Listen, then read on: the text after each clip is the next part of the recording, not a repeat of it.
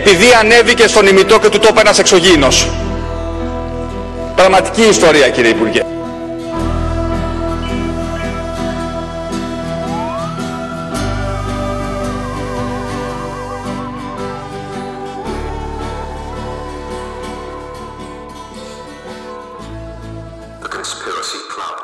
Δήμο. Γεια σου Γιώργο. Γεια σου Δήμο. Τώρα πρέπει να πω πάλι γεια σου Γιώργο. Έχεις ετοιμάσει κάτι για σήμερα; Όχι, δεν πρέπει να πεις πάλι γεια σου Γιώργο. Πρέπει να μου πεις γιατί θα μιλήσουμε. Μαζευτήκαμε πάλι εδώ να μιλήσουμε για Είμαστε πάλι εδώ συνωμοσίες. στη λέσχη των συνωμοσιών και θα μιλήσουμε για κάτι επίκαιρο σήμερα Γιώργο. Α, επίκαιρο, ναι. Σήμερα έχω μαζέψει κάποια στοιχεία και ενδιαφέρουσες θεωρίες γύρω από το θέμα του κορονοϊού ή επίσημα του NCON 19, Περίμενε αυτό, θα το σημειώσω. COVID-19 ή αλλιώς COVID. Τι είναι αυτό; Είναι το κωδικό όνομα αυτού του στελέχους του ιού τώρα που υπάρχει αυτή η έξαρση παγκόσμια. Επιδημία θα λέγαμε ή πανδημία. Ποια είναι η διαφορά; Να σου πω, είναι κορονοϊός ή κορονάιος. Και χαίρομαι που την κάνεις αυτήν την ερώτηση Γιώργο γιατί υπάρχει με, πολύ μεγάλο θέμα έχει γίνει με αυτό. Και Λογικό. λογικό όντως το βρίσκεις. Εγώ το βρίσκω γελίο. ε, Ε, τώρα είναι κάτι. Κοίτα να δεις. Τώρα στα ξενικά το λένε coronavirus. Και πήγαν και κάποιοι Έλληνες πολύ ωραίοι τύποι και το είπανε κοροναϊός. Στα ελληνικά όμως η σωστή ας πούμε συγχώνευση των λέξεων είναι κορόνοϊός. Με ωμέγα νομίζω και Ναι, γιατί είναι από την κορώνα. Κάτι τέτοιο μου Μάλιστα, λύθηκε αυτό. Ωραία. Τα πάμε. Αυτά ναι, νομίζω μέχρι και ο Μπαμπινιώτης έβγαλε δήλωση. Α, και- Αυτό, και... μου- σήμερα το συζητάγα και μου το έλεγε ένας Ναι. φίλος ότι είναι με το είδε στον Μπαμπινιώτη ότι είναι κόρο. Ναι, και έβγαλε ανάλυση ολόκληρη γιατί είναι κορονοϊός, πώς ε, συνδέονται και λοιπά και διάφορα τέτοια. Εγώ το είχα δει, δεν ξέρω αν το ξέρεις, από το Διομήδη Σπινέλλη. Είναι ένας καθηγητής της ΑΣΟΕΕ. Από αυτόν μου ήρθε στη... Οκ. Έτσι εμφανίστηκε μπροστά μου αυτό το θέμα και εξ αρχής μου φάνηκε πάρα πολύ γελοίο γιατί ξέρω εγώ επιδημία, πεθαίνουν άνθρωποι, κάποιοι τρώγανε νυχτερίδες, παγκολίνους, κολλήσανε μια αρρώστια, μια πόλη είναι σε, σε εκεί πέρα καραντίνα ολόκληρη και κορονοϊός ή κοροναϊός. Εντάξει. Όπως και να το κάνεις έχει Ωραία. μια βάση και αυτή η λεξικολογική ας πούμε ανάλυση. Πέρα από αυτά όμως, κορονοϊός έχει συγκλονίσει τον κόσμο, ανεβαίνουν τα κρούσματα συνεχώς κάθε μέρα. Για τους ε, ανθρώπους του μέλλοντος, να κάνουμε μια μικρή αναδρομή του τι έχει συμβεί, πολύ γρήγορα έτσι στα ιστορικά. Οι, τα πρώτα κρούσματα εμφανίστηκαν εκεί στη, στα τέλη του 19, αρχές 2000, δηλαδή κατευθείαν με τη νέα δεκαετία, νέο, χρο- νέα χρονιά, άρχισαν να εμφανίζονται κρούσματα μιας περίεργης πνευμονίας στην Κίνα και συγκεκριμένα στη Γουχάν. Γουχάν, Μάλιστα. ναι. Και αρκετά κρούσματα. Πρώτος θάνατος 11 Ιανουαρίου. Ζωή σε λόγο. Ζωή μας. σε λόγους μας, ένας 69χρονος άνθρωπος που πήγαινε συχνά στην αγορά της Γουχάν και είναι σημαντικό αυτό γιατί από εκεί υποτίθεται ότι ξεκίνησε η επιδημία αυτή. Βέβαια δεν ήταν και στα καλύτερα της υγείας του, αλλά κατέληξε όπως λέμε λόγω του κορονοϊού. Γενικά πολλές... Κατέληξε. για- Ωραία λέξη είναι αυτή για να λες ότι κάποιος πέθανε εδώ μεταξύ. Το σκεφτόμουν από. πιο Ναι, παλιά. γιατί Τέλος πάντων. ε, δείχνει το τέλος, ξέρεις, κατέληξε, ήρθε η λήξη του. Μμ. Γιατί τίποτα δεν είναι αιώνιο, Γιώργος. Αυτό ξαναπες το Μμμ. Δήμο. Λοιπόν, Μάλιστα. Λοιπόν, επίσης κοιτάζω εδώ το Wuhan. Είναι τρισάθλιο. Και επίσης, γιατί η θάλασσα από τη μία είναι καφέ και από την άλλη είναι μπλε. ρε μάνα. γιατί Πρέπει- στην τέλος καφέ μεριά ρίχνουν τα εργοστάσια, φαντάζομαι. πάντων. Α, σούπερ. Πολύ ωραία. Την έχουν μοιράσει μισή για μπάνιο, μισή για τα εργοστάσια. Μισ- μισ- ναι, ωραία. Και τους πειράζει ο Ε. κοροναϊό, μάλιστα. Να είχαμε να λέγαμε. Ωραία. Αλλά να σου πω, εμείς είμαστε ιατρικό podcast ή είμαστε συνωμοσιολογικό Συνο- podcast; Γιατί αυτά μέχρι στιγμής- Συνωμοσιολογικό φυσικά. Και γύρω από τον κορονοϊό, απλά κάνουμε μια μικρή αναδρομή να πούμε τι συμβαίνει, ας πούμε. Εντάξει, συγγνώμη. Το, όχι, όχι. Και καλά κάνεις Γιώργο, γιατί δεν πρέπει να ξεφεύγουμε και να αρχίζουμε να λέμε τώρα τα νέα, να πάνε στους Times. Έχει ένα πάρα πολύ ωραίο άρθρο, θα το βάλω κάτω να το διαβάσουν, που λέγεται Coronavirus Timeline. Όποιος δεν ξέρει τα γεγονότα αναλυτικά, να τα μελετήσει. Ωραία. Και να τελειώνουμε με αυτό, δεν χρειάζεται να τα λέμε εμείς. Το σημαντικό είναι ότι είναι επίσημη επιδημία. Ο, το World Health Organization, δηλαδή ο Παγκόσμιος Οργανισμός Υγείας, βγαίνει και στις 30 Ιανουαρίου δηλώνει ότι υπάρχει παγκόσμια κρίση υγείας. Αυτό μας ενδιαφέρει, εκεί να τελειώσουμε. Τώρα, ξεκινάμε το κορονάιο. Θα ρωτήσω κάτι, συγγνώμη, πρέπει να σε ρωτήσω. Πρέπει να σε ρωτήσω. Πώς γίνεται να είναι παγκόσμια αυτή η κρίση όταν δεν έχουμε κρούσματα πουθενά αλλού εκτός από την Έχουμε κρούσματα, Γιώργο. Όχι πάρα πολλά. Α, έχουμε κι αλλού. Α, Τα μάλιστα. κρούσματα Το αυτή τη δω. στιγμή ανανεωμένα στις 22 Φεβρουαρίου, σήμερα δηλαδή το πρωί, είναι 77.800 περίπου, 794 παγκόσμια. Σ- Από αυτά στην Κίνα Μμ. είναι τα 76.392 και έξω από την Κίνα είναι τα 1.402 κρούσματα. Α, είναι πολλά. Έχουμε 1.400 κρούσματα σε χώρες εκτός Κίνας. Βέβαια, να σημειώσω εδώ και για να μπούμε και στο συνωμοσιολογικό κομμάτι, ότι οι περισσότεροι εκτός Κίνας είναι Κινέζοι. Μμμ. Τώρα έχουμε κάτι Δήμο. Εντάξει. Υπάρχουν ε, διάφορα περίεργα με αυτή την ασθένεια. Και θα ξεκινήσουμε από τα πιο ευκολάκια, ας πούμε, μην μπούμε στις τρελές θεωρίες ακόμα. Αρχικά υπάρχει μια περίεργη ιστορία με τον ε, ένα γιατρό, δεν ξέρω αν το έχεις ακούσει, ο οποίος ήταν ο πρώτος, ο οποίος προειδοποίησε τους Κινέζους, βγήκε και έκανε δημόσια δήλωση για την επιδημία, ότι ξεσπάει, έχει βρεθεί ένας περίεργος ιός που είναι πάρα πολύ επικίνδυνος και προσέξτε, ο οποίος φυλακίστηκε στην Κίνα. Κινέζος και γιατρός. συγκεκριμένα, για να πούμε και το όνομά του γιατί αξίζει του ανθρώπου, είναι ο Li Wenliang. Ήταν μάλλον ο Li Wenliang. Πέθανε Πέθανε. από κοροναϊό κάμια 20 μέρες μετά τις αποκαλύψεις του. Ε, εντάξει, γάμισε Μμμ. μας τώρα. Τίποτα, εγώ ε, πιστεύω πλέον. Τελείωσε, δεν με ενδιαφέρει τίποτα άλλο. Και μάλιστα αυτός ο γιατρός έγινε σαν σύμβολο στη Γουχάν και πολλοί πολίτες τον αποχαιρέτησαν με πραγματικά πολύ ωραίους τρόπους. Έγραψαν το όνομά τους σε- στο έδαφος, με τα φώτα τους έστελναν μηνύματα για να τον αποχαιρετήσουν στις πολυκατοικίες, συγχρονίζονταν όλη η πολυκατοικία και στέλνανε μηνύματα αποχαιρετιστήρια. Ε, ε, περίεργα πράγματα δηλαδή. Ο γιατρός αυτός λοιπόν φυλακίστηκε γιατί Ήρωας. προκάλεσε υποτίθεται δημόσιο φόβο στο κομμουνιστικό κράτος της Κίνας που δεν επιτρέπονται αυτά στον κομμουνισμό, όλα είναι καλά. Και Σωστό. φυλα... Ας μην μπαίνουμε Ναι. στα πολιτικά. όμως. στο, στην Κίνα συγκεκριμένα, στο κομμουνισμό της Κίνας ας πούμε. Και ε, μετά από δύο-τρεις μέρες τον άφησαν ελεύθερο και συνέχισε να βοηθάει ασθενείς με κορονοϊό μέχρι που κόλλησε και ο ίδιος και κατέληξε και αυτός αφού σου άρεσε. Α, δεν πέθανε στη φυλακή αυτός Όχι, από τον όχι. κορονοϊό, λοιπόν. Αυτό το κάνει Α, λίγο ναι. πιο κανονικό. Γι' αυτό το Εντάξει, είπα δεν έτσι στην αρχή γιατί δημιουργεί πιο ωραίο συναίσθημα. Είναι ναι. πιασάρικο, εντάξει, οκ, μπράβο. Αυτή είναι λοιπόν μία από τις πρώτες ιστορίες Μάλιστα. που έτσι έχει ένα ενδιαφέρον γύρω από αυτό. Δεν είναι ακριβώς συνωμοσιολογική, είναι πραγματικό γεγονός, αλλά είναι έτσι μια ωραία ιστορία πιστεύω. Όχι, είναι καλή, καλή βάση, καλό foundation αυτό για να ξεκινήσουμε. Μάλιστα. Πάει λοιπόν ο γιατρος Μμμ. νεκρός. Από κορονοϊό λένε. Μμμ. Μάλλον δηλαδή. Στην Κίνα δεν είμαστε. Αλλά ωραία.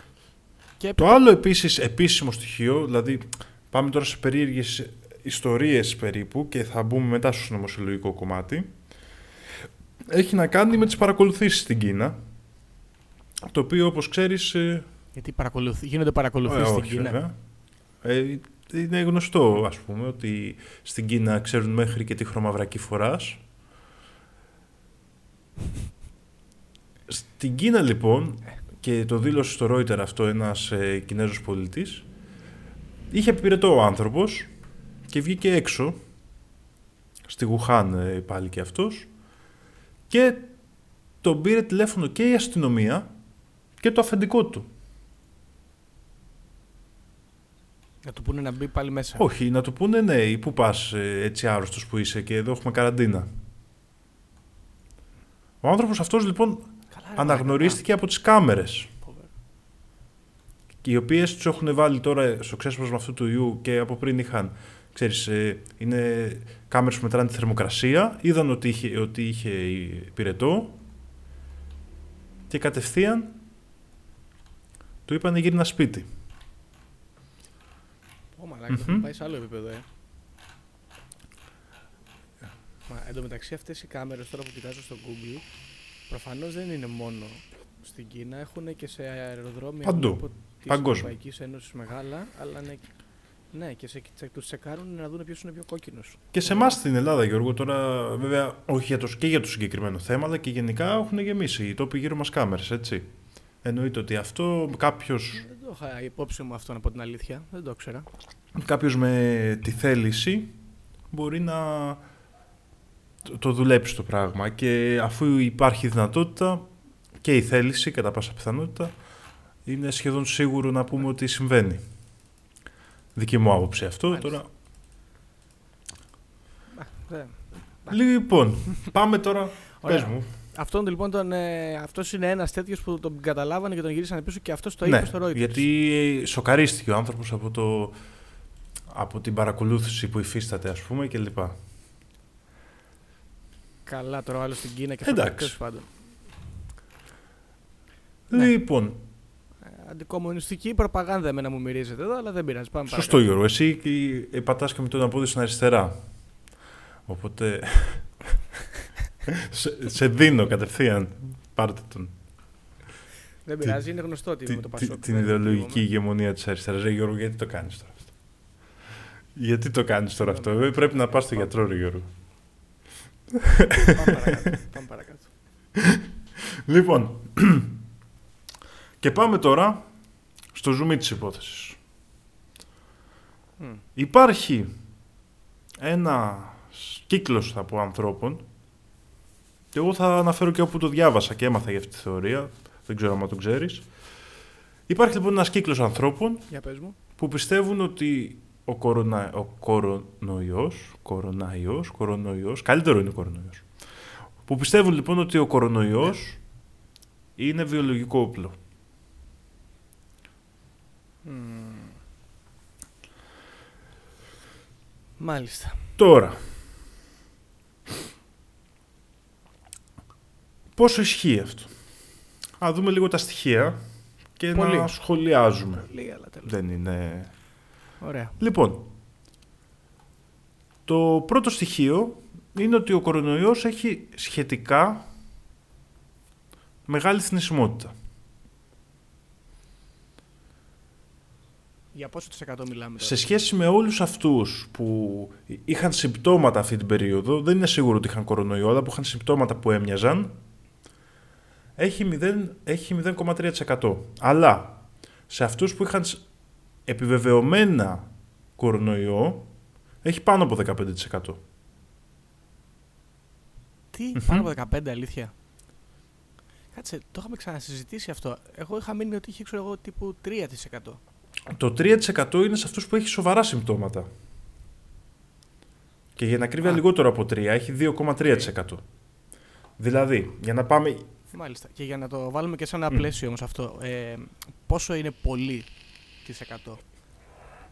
Είναι, ξέρω εγώ, ας πούμε στον έμπολα, πόσο είχαμε, ξέρουμε; Στον έμπολα δεν ξέρω να σου πω Γιώργο, Ή πόσο... αλλά ξέρω ότι στην Ισπανική γρήπη το 1918 που θεωρείται μία από τις χειρότερες επιδημίες όλων των εποχών είχαμε 2,1-2,2% θνησιμότητα. Τι λες, ωραία, και τώρα έχει 15. Βασικά δεν είχε, για να το, γιατί πρέπει να συγκρίνουμε ίδιες στατιστικές, έτσι.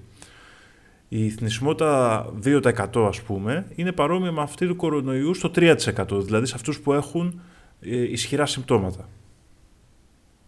Οκ. Εντάξει, και η ισπανική γρίπη για την οποία μιλάμε έχει και αυτή τόσο σε αυτούς με ισχυρά συμπτώματα. Οκ. Εντάξει. Ωραία. Επίσης βλέπω εδώ ο έμπολα είναι γύρω στα 25 να ξέρεις. Α, τόσο πολύ. Πολύ ρε, αφού εντάξει, ξέρω εγώ. Σχε- Σχεδόν όλοι πεθαίνανε, ξέρω εγώ. Τέλος πάντων. Δυνατό. 25 σκληρό ρε. Και, και φρικτός θάνατος κιόλας έτσι ο έμπολα. Λοιπόν, Μάλιστα, ωραία. αυτό είναι το πρώτο ναι, στοιχείο. 3% Το ποσοστό ας πούμε, θνησιμότητας, σε ας πούμε. Αυτ- σε αυτό όμως πρέπει να συμπεριλάβουμε ότι εκτός Κίνας, δηλαδή για να το βάλουμε κάτω, εκτός Κίνας ο ιός διαδίδεται πάρα πολύ αργά.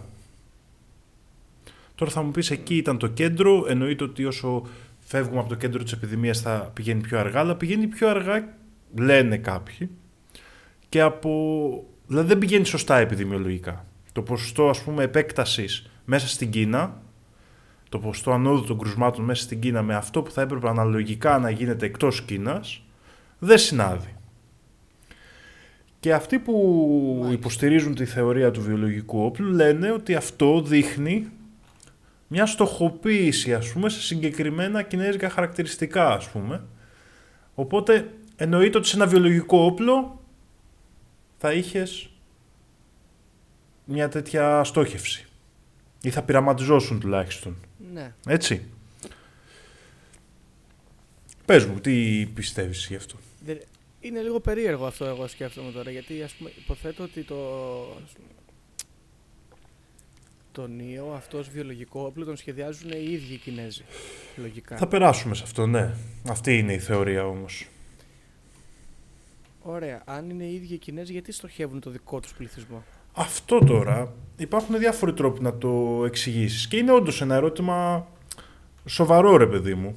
Γιατί να στοχεύσεις Κινέζους, αν είσαι το Κινέζικο κράτος και δεν στοχεύεις δεν στοχεύεις Ιάπωνε, δεν στοχεύεις Ινδούς. Τώρα, κάποιοι Ναι, που είναι εναντίον του καθεστώτος της Κίνας λένε ότι το ζήτημα είναι η Ταϊβάν. Α, τι λες τώρα. Οπότε λένε αυτοί οι τύποι, αμολάς τον ιό στην Ταϊβάν και κάνουν τη δουλειά τους που έχουν και την κόντρα. Που η Ταϊβάν είναι νησί, έχουν παρόμοια χαρακτηριστικά με τους Κινέζους, έχουν παρόμοια είναι και κινέζικη μακριά. καταγωγή, έχουν θέματα Ναι. με την Κίνα γενικά. Σοβαρές έτσι, η- υπάρχει μια σοβαρή ένταση στις σχέσεις της Ταϊβάν με την Κίνα.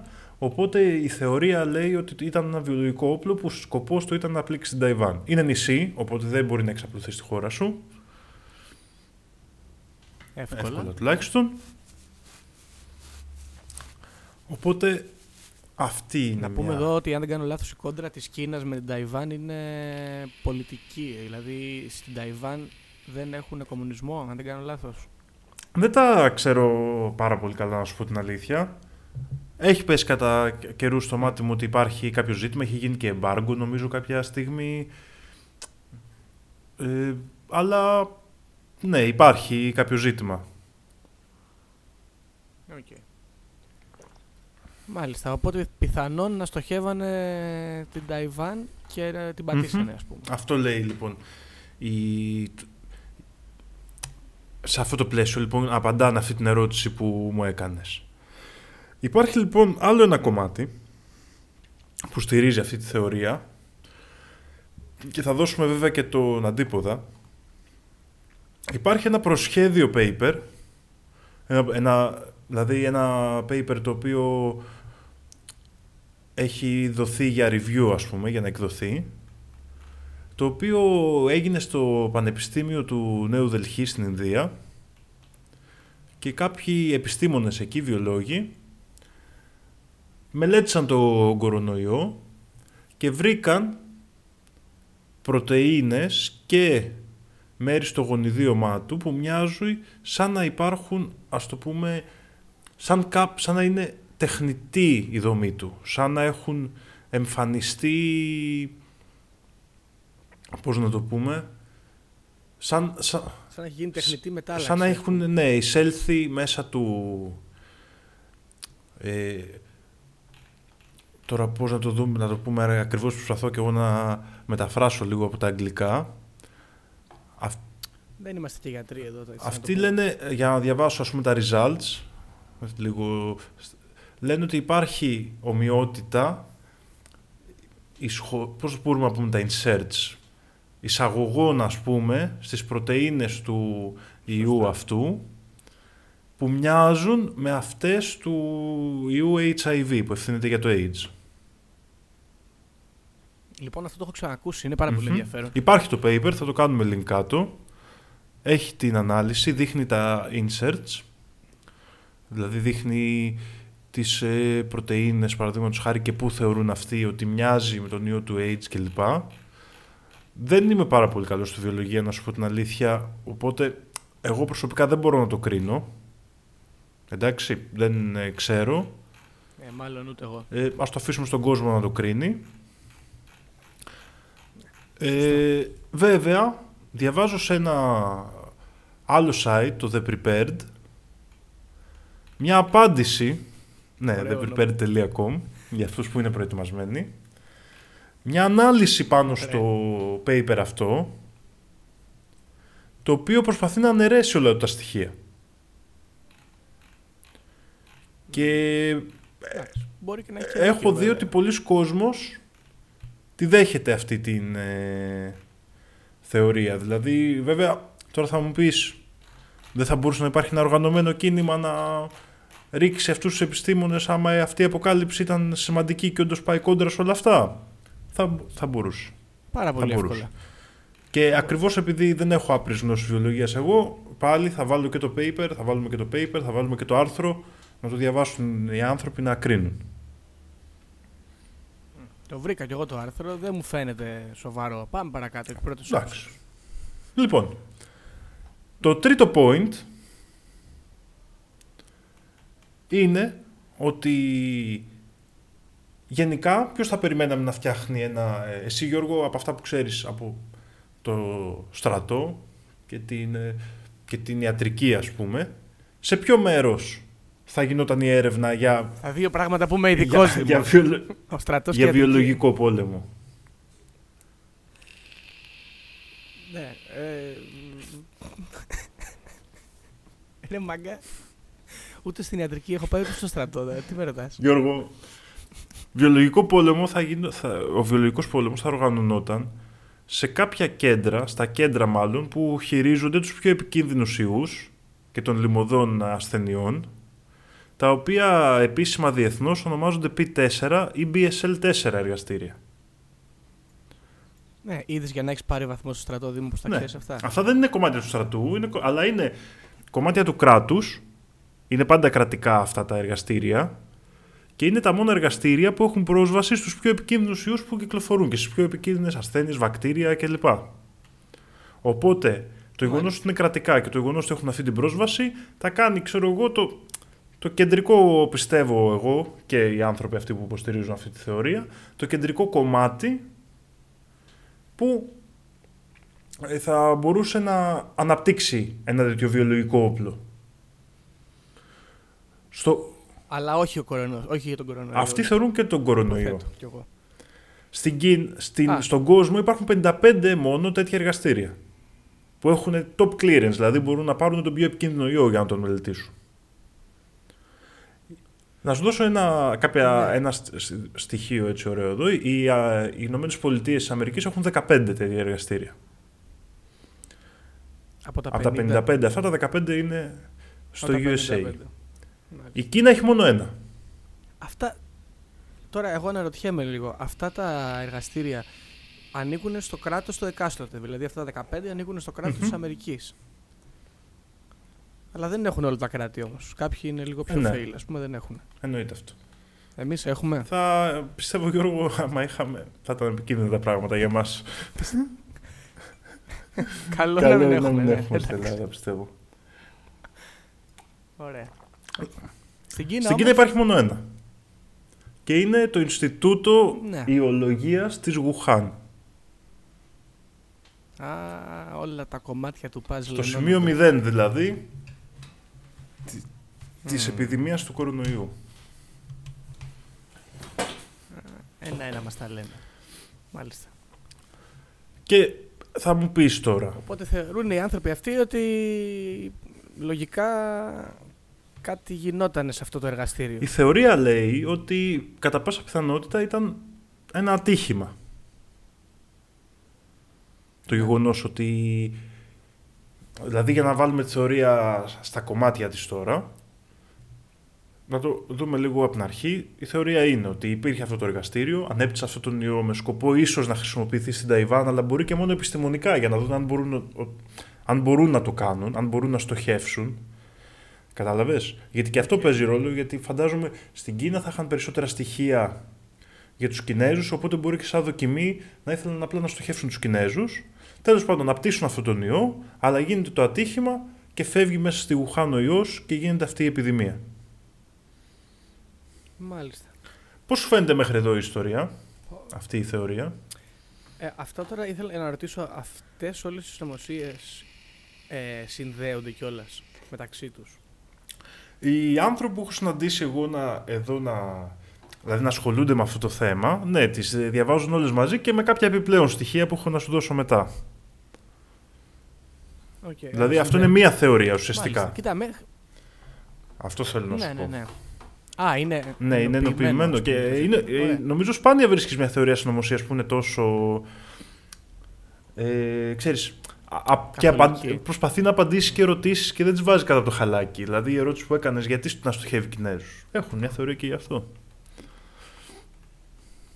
Ναι, σωστό, σωστό. Αν και εγώ νομίζω ότι σε όλες τις ερωτήσεις απαντάμε, απλά όπως θέλουμε. Εννοείται. Ένα άλλο το άλλο. Ωραία. Κοίτα, γενικά ε, καιρό είχαμε να ασχοληθούμε νομίζω με βιολογικά όπλα. Και μ' αρέσει που βρήκαμε την ναι. ευκαιρία. Ναι. Πεθαίνει, θα μου πεις κόσμος. Εντάξει. Δεν είναι, να το ξεκαθαρίσουμε εδώ, Γιώργο, ότι εννοείται μια τραγωδία αυτή για τον κόσμο. Έτσι. Πολλοί κόσμοι έχει χάσει τη ζωή τους. Ναι. Αυτή τη στιγμή είμαστε στους 10.000 νεκρούς κοντά. Όχι, λάθος, συγγνώμη. 2.366 νεκρούς. Α, εντάξει. Πάλι πολύ. Κοντά στα 80.000 κρούσματα, από τους οποίους 20.000 μόνο έχουν γίνει καλά. Α, OK. Okay. Άρα μπορεί να ανέβει σημαντικά ναι. το ποσοστό. Έχουμε, δηλαδή, σήμερα ο Παγκόσμιος Οργανισμός Υγείας, στο τελευταίο του άρθρο που διαβάζω, έχουμε 11.500 με πολύ σοβαρά συμπτώματα. Παγκόσμια. Ναι. Πάμε όμως, μιας και μιλάσουμε για αυτά τα στατιστικά, πες μου Γιώργο πρώτα όμως. Ήθελα να πω ότι μπορεί να ακουστεί λίγο άσχημο αυτό, αλλά θα το πω γιατί είμαι τολμηρός. Έχω ένα εγγενές πρόβλημα με τους Κινέζους. Βαδίζω σε σκοτεινό μονοπάτι, ε. το ξέρω, αλλά θα το πω. Έχω ένα εγγενές πρόβλημα με τους Κινέζους, διότι στο μυαλό μου, δεν έχω προσωπική επαφή με κάποιον Κινέζο, αλλά στο μυαλό μου είναι πάρα πολύ εργατικοί άνθρωποι. Έχουν μια πολύ, πολύ σφινωμένη την αντίληψη της εργασίας και το πόσο σημαντική είναι για την κοινωνία. Και από όταν ε, άρχισε να ξεκινάει και να αναπτύσσεται το ζήτημα του κορονοϊού, μου φάνηκε σαν να είναι μία από τις πληγές του Φαραώ που έρχεται και χτυπάει το λαό αυτόν, ο οποίος εργάζεται μέχρι θανάτου και χαλάει τη μανέστρα σε όλους εμάς που δεν θέλουμε να δουλεύουμε. Δηλαδή. δεν ξέρω αν συμφωνώ με αυτό, γιατί το στερεότυπο είναι λίγο στην Ασία ότι ξέρω εγώ οι Κινέζοι είναι τεμπέληδες ναι. και οι Ιάπωνες είναι εργατικοί. Ναι, υπάρχει λίγο αυτό το στερεότυπο νομίζω. Κοίτα, ε, μου είχαν πει μια ιστορία από όταν είχαν πάει στην Κίνα τέλος πάντων ε, μια φίλη ε, και υπάρχουν πόλεις οι οποίες είναι αποκλειστικά χτισμένες γύρω από εργοστάσια και οι άνθρωποι εκεί δουλεύουν, ξέρω εγώ, 10 ώρες και παίρνουν και δουλειά για το σπίτι. Γιατί όποιος δουλεύει παραπάνω επιβραβεύεται όχι με χρήματα, αλλά με. Μπράβο. Συγχαρήκια. με συγχαρήκια, με μπράβο. Λένε μπράβο, είσαι καλός. Και μάλιστα λέει κρεμάνε. Μπρα... μπράβο, είσαι ο καλύτερος. και κρεμάνε και σημαίες έξω από τα σπίτια. Όποιος δουλεύει πάρα πολύ και παίρνει και λίγα παραπάνω χρήματα, ας πούμε, είναι μπράβο του. Αυτό μπορεί να πατά να τον κλέψετε, έχει παραπάνω λεφτά. Ε, ναι, ναι, δεν, δεν το γνωρίζω κι εγώ. Αυτό παίζει να ισχύει. Εγώ, ε, και εγώ έτσι την τέτοια. Α, για αυτό που μίλησες για τις πληγές του Φαραώ, θέλω να σου πω ότι υπάρχει κάτι αντίστοιχο στην Κίνα. Στην Κίνα ο αυτοκράτορας ναι. υποτίθεται ότι είχε το mandate of heaven, δηλαδή τη, τη βούληση του παραδείσου. Και όταν έπεφτε επιδημία, άλλαζε ο αυτοκράτορας γιατί θεωρείται ότι το είχε χάσει αυτό. Για να το συνδέσουμε λίγο και... Και τον αλλάζανε με τον ναι, ζόρι, ας πούμε. έπεφτε, άλλαζε, αναλάμβανε άλλη οικογένεια, ας πούμε, από τις δυναστείες, γιατί υπήρχαν πέντε κύριες δυναστείες στην Κίνα στην- ε, στη- σε μια μεγάλη περίοδο και όταν, ε, ας πούμε, έπεφτε επιδημία, έπαιρνε η άλλη δυναστεία, ας πούμε, η καλύτερη που θεωρούσαν από αυτές κατά τις περιόδους. Μάλιστα. Φαντάζομαι η πιο δυνατή. Ναι, βέβαια. Ναι. Τώρα βέβαια έχουμε κομμουνισμό, δεν θα τον βγάλουμε το. Δεν ξέρω, απλά λέμε αλλά- ιστορικά πώς καλύπτεται με την ε, τέτοια. Είπαμε λοιπόν Γιώργο ότι Ω. ε, υπάρχουν πολλά κρούσματα στην Κίνα, μεγάλο ποσοστό θανάτων και λίγα στο έξω από την Κίνα. Για την ακρίβεια, για να μιλήσουμε με νούμερα, στην Κίνα υπάρχουν 76.000 κρούσματα περίπου και στον υπόλοιπο κόσμο γύρω στα 700. Τα οποία τα Μάλιστα. περισσότερα είναι σε Κινέζους. Που είχαν ταξιδέψει δηλαδή στο εξωτερικό. Λογικό ακούγεται. Ο πρώτος θάνατος μη ας πούμε λευκού λε- δεν θυμάμαι αν ήταν λευκός σίγουρα πάντως μη Κινέζου είχε γίνει στην Αμερική ένας Αμερικάνος Α, ωραία. Άρα έχουμε και νεκρό, νεκρό εκτός... Ε... ο οποίος όμως ήταν μισός Κινέζος Μάλιστα. Οπότε πάλι εκεί έχουμε λίγο θέμα. Τώρα, το πιο περίεργο είναι ότι έχουμε 18 κρούσματα, μάλιστα τα 13 είναι σημερινά, και 4 θανάτους στο Ιράν. Δεν είναι πολύ μακριά. Δεν είναι και πολύ κοντά. Σωστά. Και ήταν Κινέζοι αυτοί που πεθάνανε; Όχι και κανένας δεν ξέρει από πού προήλθε ο κορονοϊός εκεί. Περίεργα πράγματα είναι αυτά. Ρε. εσύ. Δηλαδή θέλω να πω συνήθως. Η... Θέλω να πω ένας ιός αντέχει χωρίς ξενιστή. Ελάχιστα. Ξέρω, μία ώρα, δύο ώρες. Ελάχιστα. Ναι. Είναι ένα περίεργο αυτό. Δεν έχω διαβάσει καν κάποια θεωρία. Νομίζω ότι δεν ξέρω αν θα απαντηθεί, αν θα φτιαχτεί ή αν θα φτιάξουμε μια καινούρια θεωρία γι' αυτό. Είναι πάντως ένα στοιχείο που εμένα μ' άρεσε. Μάλιστα. Βλέπω εδώ, ψάχνω να βρω αυτόν τον Αμερικάνο, να δω αν είναι Κινέζος ή απλά Αμερικάνος. Αλλά ε, ναι, είναι κάτοικος Αμερικής. Και έχουμε και νεκρό στην Ευρώπη, ε, Ε, ναι. Ο οποίος από ό,τι βλέπω είναι και αυτός Κινέζος. Νεκρός στην Ευρώπη, ναι, στη Γαλλία, στο Παρίσι ήταν, ε, αν θυμάμαι καλά. Ναι, 80 χρονών ο άνθρωπος βέβαια, πού να αντέξει. Και ήταν και τουρίστας Ναι. Κινέζος επίσης. Δηλαδή, οκ, αυτός μπορεί να έφερε τον ιό μαζί του. Αυτό Γενικά βγάζει λοιπόν νόημα. δεν έχουμε. Αν, μπορεί να κάνω λάθος εδώ, αλλά νομίζω δεν έχουμε θάνατο μη Κινέζου. Είχα μια πολύ σοβαρή περίπτωση με έναν Γερμανό, αλλά αυτός ε, νομίζω επέζησε ο άνθρωπος. Γερμανός, Γερμανός, Ναι, που είχε όμως είχε πάει σε κάποια συνέδρια με Κινέζους και λοιπά και είχε κολλήσει εκεί. Ναι. Δεν ξέρω ρε Δήμο με αυτή την ιστορία, δεν ξέρω. Μου φαίνεται πολύ ελεγχόμενο, δηλαδή δεν μου φαίνεται να έχουμε ξεφύγει και ιδιαίτερα. Συμφωνώ μαζί σου σε αυτό, αλλά Μέχρι- ανέπτυξε το λίγο γιατί έχω στοιχεία πάνω σε αυτό. Όχι, Ωραία, για, για πάμε, πες μου για λίγο, πάμε. πες μου λίγο. Γιατί δεν σου κολλάει. Μου φαίνεται ότι δεν, ε, το γεγονός ότι δεν έχει αρρωστήσει άνθρωπος και δεν έχει πεθάνει, βασικά δεν έχει πεθάνει, μη Κινέζος, μ, το γεγονός ότι δεν έχουμε δει κρούσματα εκτός ε, Κίνας, εκτός και από τουρίστες από ό,τι καταλαβαίνω, με ξέρεις στο Ιράν βέβαια θα μου πεις τώρα, οκ. Ε, μου δημιουργεί την εντύπωση ότι εντάξει, μπορεί να έχει γίνει ακόμα και ατύχημα από, σε αυτό το εργαστήριο που ανέφερες πριν αλλά δεν νομ- μου φαίνεται να μην τα έχουν πάει καλά ώστε να το περιορίσουν ή ως- ότι έχει γίνει κάτι πολύ εσκεμμένα εδώ πέρα. Αυτό. Ωραία.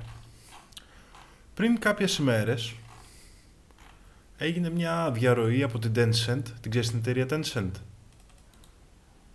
Όχι, είναι περί μία τίνος πρόκειται. από τις ε, μεγαλύτερες εταιρείες κινέζικες, που, στην οποία έχει μεγάλη επιρροή και το κράτος. Είναι εταιρεία επικοινωνιών, ε, ιντερνετικών εφαρμογών, αλλά ασχολείται με τα πάντα σχεδόν. Είναι μία από τις κύριες εταιρείες της Κίνας, ας πούμε. Έχει τη, τη μεγαλύτερη εφαρμογή το QQ στην Κίνα, ε, ξέρεις, επικοινωνιών κλπ. Είναι εταιρεία αυτή που, ξέρεις, που έχουν αυτό οι Κινέζοι που έχουν το chat και πληρώνουν και όλα με αυτό και, και γενικά ασχολείται με πάρα πολλά πράγματα. Από παιχνίδια, από online εφαρμογές, από πάρα πολλά πράγματα και επίσης άκυρο αλλά ίσως είναι και, έχει και λίγο πλάκα είναι ένας από τους μεγαλομετόχους του, της Riot Games που αναπτύσσει το League of Legends. Ναι. Εντάξει. Ε, Δεν ξέρω τι είναι αυτό. Τέλος πάντων, η Tencent είναι μία από τις πολύ μεγάλες εταιρείες της Κίνας. Οκ. Διαδικτυακή, ας πούμε, μοντέρνα εταιρεία. Υπάρχει πολλά χρόνια. Και έγινε μια διαρροή στην οποία θα βάλω και το άρθρο από ένα ταϊβανέζικο site που α- αναφέρεται σε αυτή τη διαρροή. Α, τα Ναι, είπαμε. το αναφέρω γιατί Μάλιστα. υπάρχει και κάποια σύγκρουση συμφερόντων. Στην οποία αυτή η διαρροή από την Tencent αναφέρει κάποια στοιχεία για τα κρούσματα του κορονοϊού, στην οποία λέει ότι υπάρχουν 154.000 κρούσματα και 24.600 νεκροί στην Κίνα. Πω, πω, Αυτό εντάξει δεν είναι καθόλου απίθανο δεν μου φαίνεται. Και το στηρίζει επίσης αυτό το άρθρο βλέ- λέγοντας ότι τα επίσημα στοιχεία της Κίνας παραμένουν κολλημένα σε ένα αριθμό θανάτων στο 3%. 3,1% ακριβώς. Και λέει το άρθρο συγκεκριμένα. Στις 22 Ιανουαρίου αναφέρει η Κίνα 542 ε, ας πούμε κρούσματα, 17 νεκροί, 3,1% άμα κάνετε τη διαίρεση. 830 κρούσματα στις 23 Ιανουαρίου, 26 νεκροί, 3,1%. Τα- 1287 στις 24 Ιανουαρίου, 41 νεκροί, 3,1%. Μετά, από, στο τέλος του Ιανουαρίου, αρχίζουν και από 30 Ιανουαρίου μέχρι 3 Φεβρουαρίου έχουν 2,1% θνησιμότητα, τα κρούσματα. Δηλαδή, Τα ρίχνουν. και κάθε μέρα είναι ακριβώς το ποσοστό. Οπότε ισχυρίζεται το άρθρο ότι είναι φτιαγμένα τα στοιχεία. Πω, πω, αυτό είναι τέλειο από πολλές απόψεις. Πρώτα απ' όλα γιατί εντάξει έχουμε μια κυβέρνηση η οποία πειράζει τα νούμερα, το οποίο είναι πάντα ωραίο. Και δεύτερον γιατί είναι τόσο χάλια η κυβέρνηση, λες και είναι η ελληνική κυβέρνηση, όπου τα αφήνει 3,1, δεν παίζει λίγο το ποσοστό. για Τα, να τα μην αλλάζει, καταλάβουμε. αλλά Εκεί τα αλλάζει σε 3,1. πακετάκια. Ναι, ναι, λες και το έχει κάνει αλγόριθμος, Ναι, κάποιο AI ας πούμε. ωραίο, ωραίο. Λέει θα τους μπερδέψω λίγο. Πω, πω, φοβερό, μπράβο. Αυτό μάλιστα. Αυτό λοιπόν είναι ένα στοιχείο το οποίο έχει προβληματίσει κάποιο κόσμο. Θα βάλουμε και το άρθρο κάτω. Έχει μια ολοκληρωμένη ανάλυση. Και εκτός αυτού υπάρχουν άνθρωποι που ισχυρίζονται ότι έχουν επαφές με Κινέζους και έχουν δει περίεργα κρούσματα τα οποία δεν αναφέρονται πουθενά. Τι εννοείς περίεργα Ξέρεις κρούσματα; αυτό που λέμε χώρο του Αγίου Βήτους.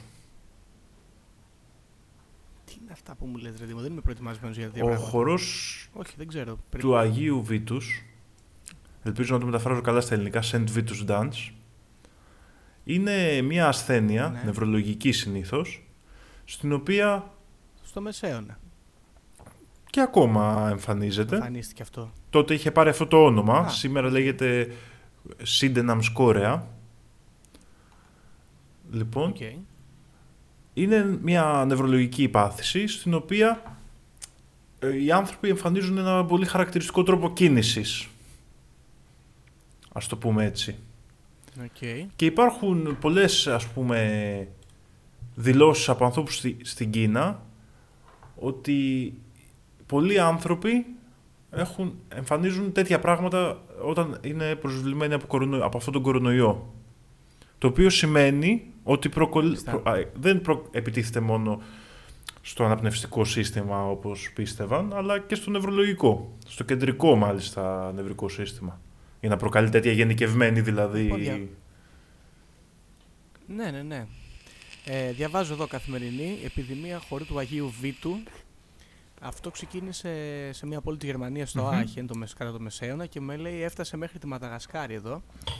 Ε, πολύ ωραίο μπορεί να το ξέρουν εδώ οι ακροατέ.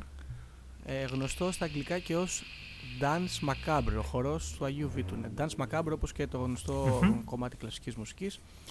Ε, στο, και το σύμπτωμα είναι ότι χορεύουν μέχρι τελικής πτώσης. Χορεύουν, κινούνται σπαστικά μέχρι που καταλήγουν από εξάντληση. Καρδιακή προσβολή.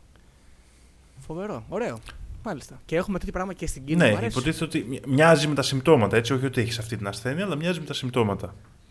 Ναι, ναι, ναι. και μοιάζει. επίσης Ωραίο. έχουν κυκλοφορήσει κάποια βίντεο τα οποία κάποιοι λένε ότι τα έχουν φτιάξει ξέρεις, δυτικοί για να επιτεθούν στην Κίνα τα οποία δείχνουν δρόμους οι οποίοι είναι γεμάτοι με πτώματα στη Γουχάν. Δρόμους Μμμ. γεμάτοι με πτώματα. Μμμ. Να σου πω την αλήθεια, προσπάθησα να βρω αυτό το βίντεο, τέτοιο κάποιο τέτοιο βίντεο, δεν το βρήκα. Και δεν το βρήκες, ε. ε. Το- αυτό είναι ενδιαφέρον. Τα έλεγε ο Ντόναλντ ο Τραμπ για τους Κινέζους, αλλά δεν ακούγανε. Ποιος ξέρει; Ποιος ξέρει; Ε, πάντως, κάτι βίντεο εκτός από αυτό που περιγράφεσαι, γενικά έχουν διαρρεύσει διάφορα βίντεο από τη Wuhan και νομίζω ότι έχουν φυλακίσει πολύ κόσμο που τα διαρρέει επίσης. Μμμ. Πω, πω. Μάλιστα. Ωραίο, ωραίο. Τέλος πάντων, χάλια είναι, αλλά ωραίο ως, ε, θεωρία να είναι τόσο τεράστιο το νούμερο. Και να Ναι. το κρύβουνε. Βέβαια κάποιοι βγήκαν και είπαν ότι είναι Photoshop αυτή η διαρροή. Για να λέμε και την αντιπέρα Τι θα όψη, λέμε. ας πούμε, ότι είναι λέει προφανές Photoshop. Εγώ δεν πρόσεξα κάτι, υπάρχει εικόνα, ο οποίος μας ακούει μπορεί να μπει να το δει. Θα βάλω το άρθρο του Ταϊβανέζικου που βγήκε πρώτη φορά, που μιλάει για αυτή τη διαρροή. Τώρα, αυτά είναι τα στοιχεία μου εμένα και αυτή είναι η θεωρία πάνω κάτω. Ωραία. Κοίτα, εντάξει. Ε, ξαναλέω, καιρό είχαμε να ακούσουμε θεωρία συνωμοσίας με ασθένειες. Τι τουλάχιστον σε μένα αν είχε πέσει. Ναι, και εγώ νομίζω ότι είναι έτσι κάτι διαφορετικό ας πούμε στις θεωρίες νομοσίας. Αλλά πρέπει να παραδεχτούμε ότι γίνονται πολλά Επίσης- περίεργα, έτσι. Έχει, δηλαδή, Ναι, γίνονται, εντάξει. ας πούμε και με άλλες επιδημίες, ή τα έναν ή ένα και λοιπά, ακόμα και έμπολα, αν και δεν το έχω ψάξει πάρα πολύ το θέμα, ίσως να αξίζει μια παραπάνω έρευνα, ε, δεν έχω ακούσει τόσα περίεργα πράγματα. Δεν ξέρω πώς σου φαίνεται σε Εγώ δεν έχω ακούσει σχεδόν τίποτα περίεργο, να σου πω την αλήθεια. Δεν έχω ακούσει νομίζω Μμ. κάτι σχετικά περίεργο.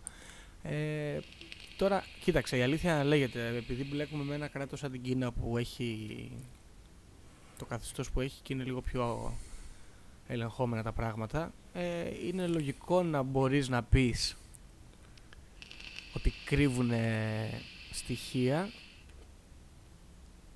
αλλά θα μου πεις από την άλλη θα μπορούσαν όντως και να κρύβουν στοιχεία. Ναι, Έτσι και εγώ όπως αυτό το θεωρώ αρκετά πιθανό. το κάνουν το πράγμα. Ναι. Μ' αρέσει επίσης αυτή την ιστορία αυτό με το... Μ' άρεσε πολύ αυτό με το χώρο του Αγίου Βήτου γιατί το κάνει λίγο σαν ε, πώς να το πω ρε γάμο το σαν πρωταρχικά στάδια zombie outbreak. Ναι. λίγο έτσι μου κάνει στο μυαλό εμένα αυτό. Ωραίο. Κατά τα άλλα να το δηλώσω από τώρα δεν, ναι, δεν με πείθει ιδιαίτερα.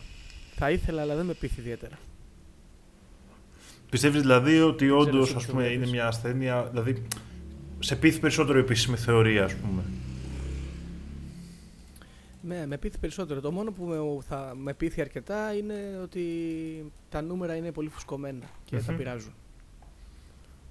Γιατί δείχνει, θα μπορούσε ας πούμε, να δείχνει σημάδια δυναμίας που ένα καθεστώς το οποίο είναι, είναι τέτοιο και μάλιστα το πενεύεται και έρχεται και σε σύγκρουση με τον υπόλοιπο κόσμο ε, δεν θα ήθελε να δείξει. Ναι. Αλλά δεν νομίζω ότι πρόκειται για βιολογικό πόλεμο. Δεν με πείθει δηλαδή ότι πρόκειται για βιολογικό πόλεμο. Πάντως ε, πρέπει να παραδεχτείς και εγώ, κοίτα, θα σου πω, δεν είμαι 100% πεπισμένο. Μμ. Αλλά από την άλλη δεν το κόβω και εντελώς. Δηλαδή υπάρχουν πολλά κομματάκια, ας πούμε το γεγονός ότι υπάρχει εκεί το, το κέντρο της Ουχάν για τους ιούς, το γεγονός ότι τα νούμερα είναι φουσκωμένα, Ναι, ρε μωρέ, ξέρεις τι γίνεται. Τα στοιχεία εκεί που αυτά που περιγράφεις υπάρχουν και θα μπορούσαν να, στοχε- να στοιχειοθετήσουν. τη θεωρία αυτό. Μπορούν να πέσουν μαζί. συ- συν- συνωμοσία.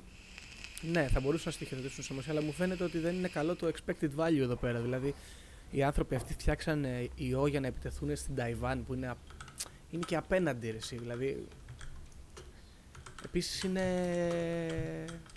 είναι μια σταλιά κράτος. Δηλαδή, το ολόκληρο φωνικό, βιολογικό όπλο θα στείνανε για να τους ε, απολεμήσουν. Δεν είχαν κάποιο άλλο τρόπο. Εντάξει, Και επίσης μου φαίνεται και περίεργο το γεγονός ότι θα το δοκιμάζανε πάνω στους δικούς τους ανθρώπους ή θα τα- το φέρνανε τόσο κοντά στα δικά τους μέτρα ώστε τελικά να καταλήγει να προσβάλλει το δικό τους πληθυσμό τόσο πολύ. Μμμ. Σε ένα τόσο μεγάλο κράτος όπως είναι η Κίνα, με τόσο μεγάλο πληθυσμό, θα μπορούσα να δεχτώ πιο εύκολα το ότι ο ιός έχει μεταλλαχθεί με ένα τέτοιο τρόπο ώστε, ώστε να είναι ο πρώτος του και ο πιο βολικός ξενιστής ένας Κινέζος. Ναι. Βέβαια αυ- Αυτό μου ακούγεται πιο. αυτό θα βολικό. ίσχυε αν... Γιατί η επίσημη θεωρία λέει ότι ο ιός προέρχεται από ζώα. Έτσι και για, και για την ακρίβεια η επίσημη θεωρία είναι ότι προέρχεται από άγρια ζώα τα οποία κατανάλωναν στην Κίνα και από την αγορά τους Γουχάν ας πούμε γινόταν ένα εμπόριο άγρι, παράνομου, παράνομου κυνηγιού ας πούμε. Οπότε Το οποίο δεν ξέρω, έχεις δει φωτογραφίες. από την αγορά ναι, είναι λίγο φρικαλές. Ναι, είναι τρι, τρι, τρισάθλιο, ναι, είναι φοβερό. Και αυτή είναι η επίσημη θεωρία δηλαδή. Και κάποιοι λένε από νυχτερίδες, κάποιοι λένε από το φίλο μου τον Παγκολίνο. Ο Παγκολίνο να πούμε ότι είναι ένα πράγμα σαν αρμαντήλο, Ναι. έτσι είναι, γιατί δεν ξέρω αν το ξέρει Ναι, όλος ναι. ο κόσμος. Ναι, το οποίο διαφέρει με το αρμαντήλο, σε τι ακριβώς; Είναι πολύ διαφορετικά είναι η αλήθεια. Το μόνο τους κοινό είναι ότι έχουν και τα δύο Α, ναι. φωλίδες. Ναι, δεν είναι καν τι ίδιε οικογένειε. Α, φοβερό. Μάλιστα. Μοιάζει πάντως Ναι. με αρμαντήλο. Να. Να, επίσης να το, δεν είναι πολύ πιο λογικό να... Γιατί όλοι, όλες οι μεγάλες ασθένειες αυτές, και ακόμα και ο έμπολα νομίζω, ή και το, και ο HIV, από κάποιο ζώο μεταφέρθηκαν στον Μήπως άνθρωπο. όμω αυτή είναι η κοινή θεωρία; Μήπως το έχουν βρει ότι πιάνει και το Μμμ. πουλάνε σε όλες αυτές τις αρρώστιες έτσι; Και το πουλάμε. Γιατί, Ναι, και βρήκανε και εύκολο το θύμα του Γουχάν επειδή έχουν την αγορά γιατί αυτή και για το μεγάλη. AIDS έχουν γίνει πολλές τέτοιες θεωρίες. Οι οποίες αξίζουν ένα επεισόδιο, Γιώργο. Ότι δεν ήταν από... Εννοείται. Δεν, δεν ήταν από τον πίθηκο. Πρώτη φορά το ακούς Ναι. αυτό. Για το Μμ. AIDS, ναι. Γιατί το AIDS ήταν και αυτό πολύ στοχευμένο. Δηλαδή στην αρχή που εμφανίστηκε, τα ποσοστά ήταν σε πολύ συγκεκριμένες ομάδες που είχαν προσληθεί. Δηλαδή; Σε χρήστες ναρκωτικών, σε ομοφιλόφιλους, άντρες. Ο- Οπότε πολλοί υποστήριζαν Εντάξει, ότι δεν είναι κάποια είδους κοινωνικής εκαθάρισης, κάποιο είδος. Ότι είχε δημιουργηθεί γι' αυτό. Ωραίο αυτό. Αν και μου αρέσει πολύ αυτή η ιδέα. Μ' αρέσει πολύ αυτή η ιδέα. Αλλά κατά τα άλλα τώρα. Τέλος πάντων, δεν ξέρω πώς ακούγεται αυτό, αλλά λογικό είναι ένας ιός που μεταφέρεται από το αίμα να.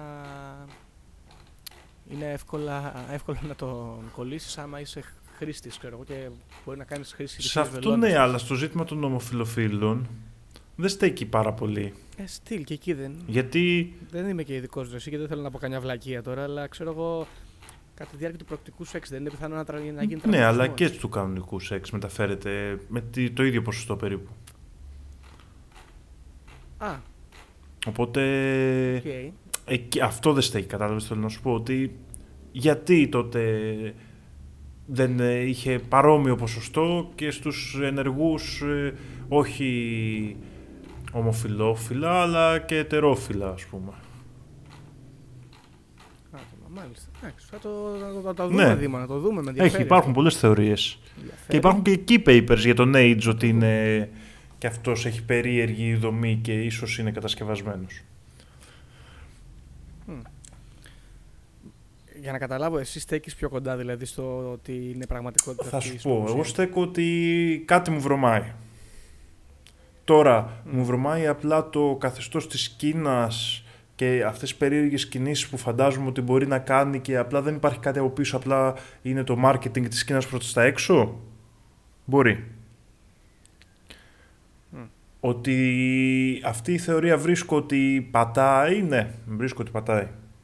Θα δούμε και πώς θα εξελιχθεί, γιατί είμαστε ακόμα όσο τρέχει, ξέρεις, δεν έχουμε το... Είναι ακόμα αρχή, Ναι. ισχύει. Ουσιαστικά είναι δύο μήνες, ούτε δύο μήνες. Ρε, Εσύ όμως απ' την άλλη και τους βλέπεις και αυτούς κάνουν πράγματα. Δηλαδή πήγανε και χτίσανε τώρα νοσοκομείο σε τρεις μέρες ξέρω εγώ τι Ναι. κάνανε. Να πάρει 12.000 άτομα. Είναι τρελοί. Είναι Ναι. τρελοί οι Κινέζοι. Άμα σου λέω εγώ πριν ότι δουλεύουν μέχρι θανάτου. Απλά αυτό, ε, εννοείται ότι θα το κάνουν αυτό, γιατί είπαμε η θεωρία λέει ότι είναι ατύχημα. ναι, είναι ότι είναι ατύχημα, ναι, οκ. Οπότε εννοείται και, η- Όπου, ναι, και η- η φάση είναι ότι οι Κινέζοι κάνανε, τους έγινε το λάθος και τώρα τρέχουν να το καλύψουν με κάποιο τρόπο να φανεί ότι μπήκε κάπως φυσιολογικά, ας πούμε, ε, δημιουργήθηκε αυτή η επιδημία. Αυτό, αυτό λέει η θεωρία, οπότε σε αυτό το πλαίσιο στέκει το, η αντίδραση των Κινέζων. Μμ. Δεν ξέρω Γιώργο, δεν ξέρω. Βρωμά, βρωμάει η ιστορία, βρωμάει από παντού. Μα εγώ παντού ρε γάμο, το έχεις δίκιο. Δεν ξέρω. Κατά τα άλλα σου λέω ε, το... Έχω ένα hunch που λένε και οι τουρίστες ε, ότι δεν... Δεν, Δεν ξέρω. σου... Δεν σε, δεν σε Δεν μου πείθεις στο κάθεται καλά, μυαλό. Όχι, δεν μου κάθεται καλά. Ναι, ναι, με, δεν με πει, όχι, όχι στο μυαλό, στην Ούτε καρδιά. στην καρδιά, ρε, Γιώργο. Στην καρδιά δεν με πει. Στο μυαλό πιο πολύ, αλλά ναι. Περίεργο, περίεργο γιατί σε αντίθεση με άλλες συνωμοσίες, τις οποίες ενστερνίζουμε πολύ περισσότερο, τα στοιχεία είναι πιο στερεά. Ίσως και αυτό να του κόβει λίγο. Σαν θεωρία. Λες να είναι πολύ, πολύ πραγματικό για Ναι. να είναι αληθινό. Κάτι Μμμ. τέτοιο. Ναι, δεν ξέρω ρε γάμο του. Περίεργο. Αυτά από εμένα, αυτά ήταν τα στοιχεία μου. Μπορεί να είναι και αυτό ρε. εσύ. Ποιο; Μάλιστα. Μπορεί αυτό το γεγονός ότι είναι πολύ πραγματικά τα στοιχεία να το κάνει πιο πιθανό να είναι ατύχημα. Βασικά, μάλλον εκεί καταλήγω. Είναι πολύ πραγματικό για να είναι ατύχημα. Μου φαίνεται κάπως έτσι θα το, θα το στοιχειοθετήσω. Οπότε ναι, όχι, όχι, ε, debunk εγώ θα πω, ο κορονοϊός και το ραδιό. Εγώ Στο πιστεύω μυαλό. λίγο, δεν ξέρω. Γιατί. Ναι, Πιστεύεις, ε; είναι... Κοίτα, είναι από αυτές τις συνωμοσίες που εμένα μου αρέσουν. Δηλαδή, εργαστήριο, πειράματα με τον ιό, έγινε το ατύχημα, τρέχουμε να καλύψουμε τώρα ό,τι μπορεί να καλυφθεί. Ταυτόχρονα είναι όλος αυτός ο περίεργος κόσμος που έχει φτιαχτεί εκεί στην Κίνα, με παρακολουθήσεις παντού και ιστορίες και... Ω, είναι Ναι. πολύ cyberpunk όλο το σκηνικό. είναι Και ωραίο. δηλαδή, εμένα, ας πούμε, δεν μπορείς να μου το βγάλεις από το μυαλό ότι παραδείγματος χάρη ο, το γιατρό, ο γιατρός που πέθανε τον στόχευσαν με τον ιό. Εμένα αλλά δεν μπορείς να μου το βγάλεις αυτό από το μυαλό. Όχι, αυτό είναι πάρα πολύ ωραίο. Κατάλαβες, θέλω να σου πω ότι τον στόχευσαν και είπαν ότι επειδή ήταν γιατρός και βοηθούσε ασθενείς, ε, πέθανε από αυτό, αλλά τον είχαν στοχεύσει Κόλλησε. ουσιαστικά, ξέρω εγώ, και τον είχαν στείλει σπίτι του. ας πούμε. Κοίτα, θα μπορούσα να το συνοψίσω ως εξής. Ε, δεν το πιστεύω, δεν μπορώ να το πιστέψω πολύ εύκολα. Αλλά θα μου άρεσε αν ήταν η πραγματικότητα. Ναι. Να το πω έτσι. Αισθητικά, Αισθητικά, πάντα ναι, μιλάμε, δεν το μην συζητάμε. παρεξηγηθούμε. ναι, όντως, γιατί είναι και περίεργη ιστορία. Ε, ναι. Ε, μ' αρέσει πολύ αισθητικά, ναι, συμφωνώ μαζί σου. Αισθητικά είναι πάρα πολύ ωραίο. Από όλες τις απόψεις κιόλας. Και θα σου πω και κάτι άλλο, Δήμο. Δεν ξέρω άμα βάλουμε το επεισόδιο στο Μμμ. διαδίκτυο. Αν, αύριο, με- αν ξέρω εγώ λίγες μέρες μετά αρρωστήσει κάποιος από τους δύο με κορονοϊό, θα αλλάξω άποψη. Θα έχουμε όλα τα στοιχεία που χρειαζόμαστε. Πιστεύω αυτό που Ε, κόβει βέβαια. πολύ είναι ότι είναι πολύ επίκαιρο. Δηλαδή, η πραγματικότητα είναι ότι αυτή τη στιγμή πεθαίνει κόσμος. Ε, όσο ελαφρά και να προσπαθήσουμε να το πάρουμε και νομίζω κάναμε καλή προσπάθεια σε αυτό το επεισόδιο, όπως και να το κάνεις, Μπορεί ο καθένας. είναι λίγο βαρύ το θέμα. Ναι, Ναι, είναι αυτό. όντως, και εντάξει. νομίζω εκεί κάπου χάνει λίγο ξέρεις, από αυτό το aesthetic. Γιατί δεν, μιλήσαμε την προηγούμενη φορά για αεροψεκασμούς. Είναι ένα ελαφρύ θέμα. Μπορείς να κάνεις πιο πολύ πλακίτσα, μπορείς να κάνεις πιο τρελές θεωρίες. Ε, ναι, ρε, αλλά εδώ μιλούσαμε για τη χρυσή Ναι. του Δημουλίδου και για Ακριβώς. νύμφες στα σύννεφα. εντάξει, Είναι, είναι ναι, άλλο οπότε πράγμα. νομίζω την κάνει πιο βαριά θεωρία συνωμοσίας, ξέρεις, πιο σκοτεινή. Ναι, συν το γεγονός ότι, να σου πω και αυτό τώρα που σκεφτόμουν, ότι αν ας πούμε μιλούσαμε για τον έμπολα, θα μπορεί να με έπιθε λίγο παραπάνω, γιατί ακόμα και τα συμπτώματα του έμπολα είναι έτσι λίγο πιο Ναι. superficial, λαιμορραγίες από παντού κτλ. Ενώ εδώ πέρα μιλάμε απλά για θάνατο από πνευμονίας, κατά κάποιο τρόπο έτσι. Βαριά, σαν βαριά πνευμονία δεν είναι; Ναι, το οποίο όμως η θεωρία σου λέει, σου βάζει και τα καινούργια συμπτώματα, ας πούμε, σαν... Και το νευρολογικό, ναι, το νευρολογικό. Εκεί, με, εκεί Ναι. με αγγίζει πιο πολύ, μάλιστα. Δεν ξέρω, αυτά νομίζω, Γιώργο, νομίζω ότι είπαμε πολλά στοιχεία. Εντάξει, μπορεί να είπαμε επανέλθουμε πολλές Δήμο. θεωρίες. Μπορεί Ναι, να το επανέλθουμε βλέπουμε και πώς αργότερα. κυλάει, γιατί είναι θέμα τρέχον, όπως λέμε, έτσι. Θα το Είμαστε, στο... Θα το παρακολουθήσουμε, ναι. Είμαστε εκεί που καίει ακόμα. Μάλιστα. Κοίτα, να πούμε στους Κινέζους που δεν θα μας ακούσουν ποτέ ότι δεν, συγγνώμη που κάνουμε ίσως κάποια στιγμή πλάκα, δεν είναι αστείο. Ε, βαστάτε κατά τα άλλα. Χειρότερα το κάνετε. Γιώργο. Μπράβο μου. Όχι, εντάξει. Νομίζω αυτά για αυτό το επεισόδιο. Τι λες και εσύ; ναι, ναι, συμφωνώ. Και να σου πω ότι την επόμενη φορά που θα Μμμ. μιλήσουμε θα έχουμε κάτι πιο απόκοσμο και Μ' αρέσει να, περίεργο και διαστημικό ίσως. να θα φύγουμε δούμε. λίγο από τα εγκόσμια. να, να θα φύγουμε λίγο από τα εγκόσμια, να μιλήσουμε για πιο περίεργες καταστάσεις, για πιο Μμμ. αλλοπρόσαλα συμβάντα και για αλόκοσμες υπάρξεις. Πολύ ωραία. Να μας βγει και λίγο η δημιουργικότητά μας, να πούμε στα πιο τρελά, να μπούμε εκεί στα πιο ωραία. Έτσι είναι, Ε, ναι. Ωραία. Λοιπόν, Ωραία. Οπότε, Δήμο, μέχρι την επόμενη φορά, ελπίζω να μην έχουμε αρρωστήσει εμείς.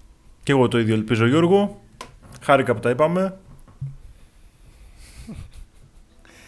Εις το επανειδή. Γεια σου Γιώργο. Επειδή ανέβηκε στον ημιτό και του τόπου ένας εξωγήινος. Πραγματική ιστορία κύριε Υπουργέ.